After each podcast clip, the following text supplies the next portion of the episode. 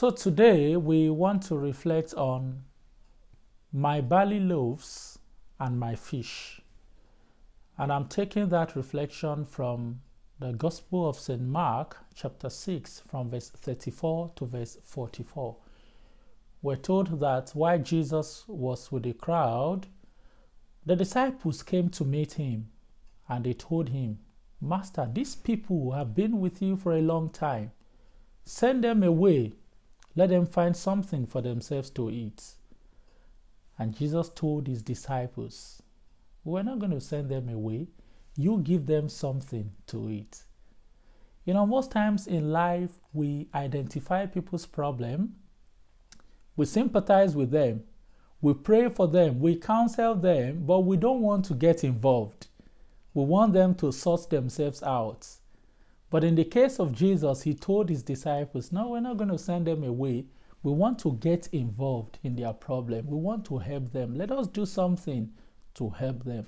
And that's the whole mystery of the incarnation God becoming man, getting involved in our mess to help us. And so he told the disciples, Go among them and see what you could get.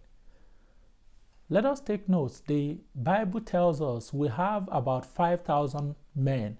So, by simple deduction, we expect more women and perhaps more children. So, we're looking at approximately about 20,000 persons in that gathering. The disciples went and they came back with just five loaves and two fish. Now, there's a problem with that because you can't imagine in a crowd like that just five loaves and two fish. But guess what? They brought that to Jesus.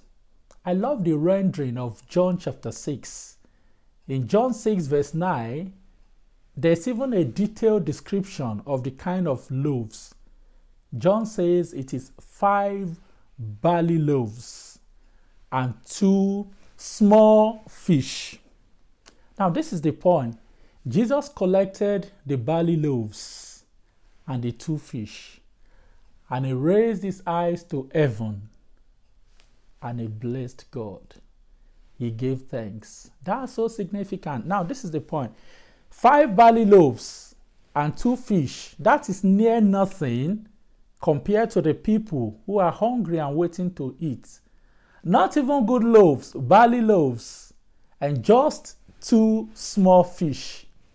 But even at that, Jesus expressed gratitude to God for what he has in his hands. And I want to compare that to our situation. Many of us complain about what we have. I don't like this. It doesn't make sense. This is miserable. This is not what I want. Your barley loaves could be your family. We complain about our family, complain about my spouse, complain about my children, my grandchildren, my job, my finance. I don't like even my height. I don't like the way I look. I don't like what I do.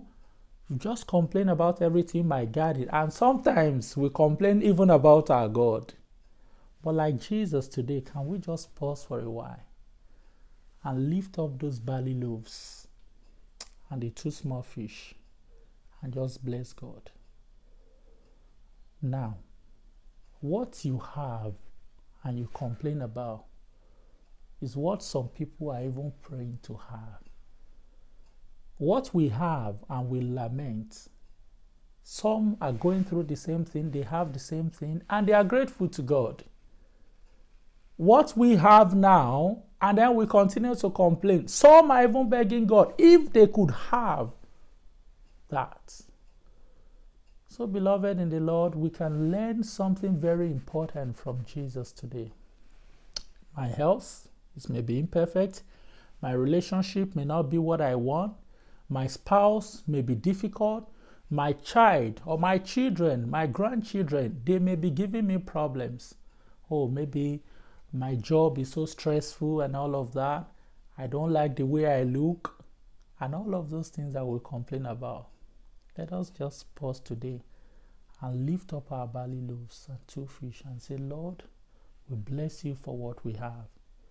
If you please, you can heal, transform, and repair. But whatever it is, I'm just grateful to you. Accept my barley loaves and my two fish with a heart of gratitude. Wonderful words of life. Let me more of their beauty see. Wonderful words of life. Beautiful words, wonderful words.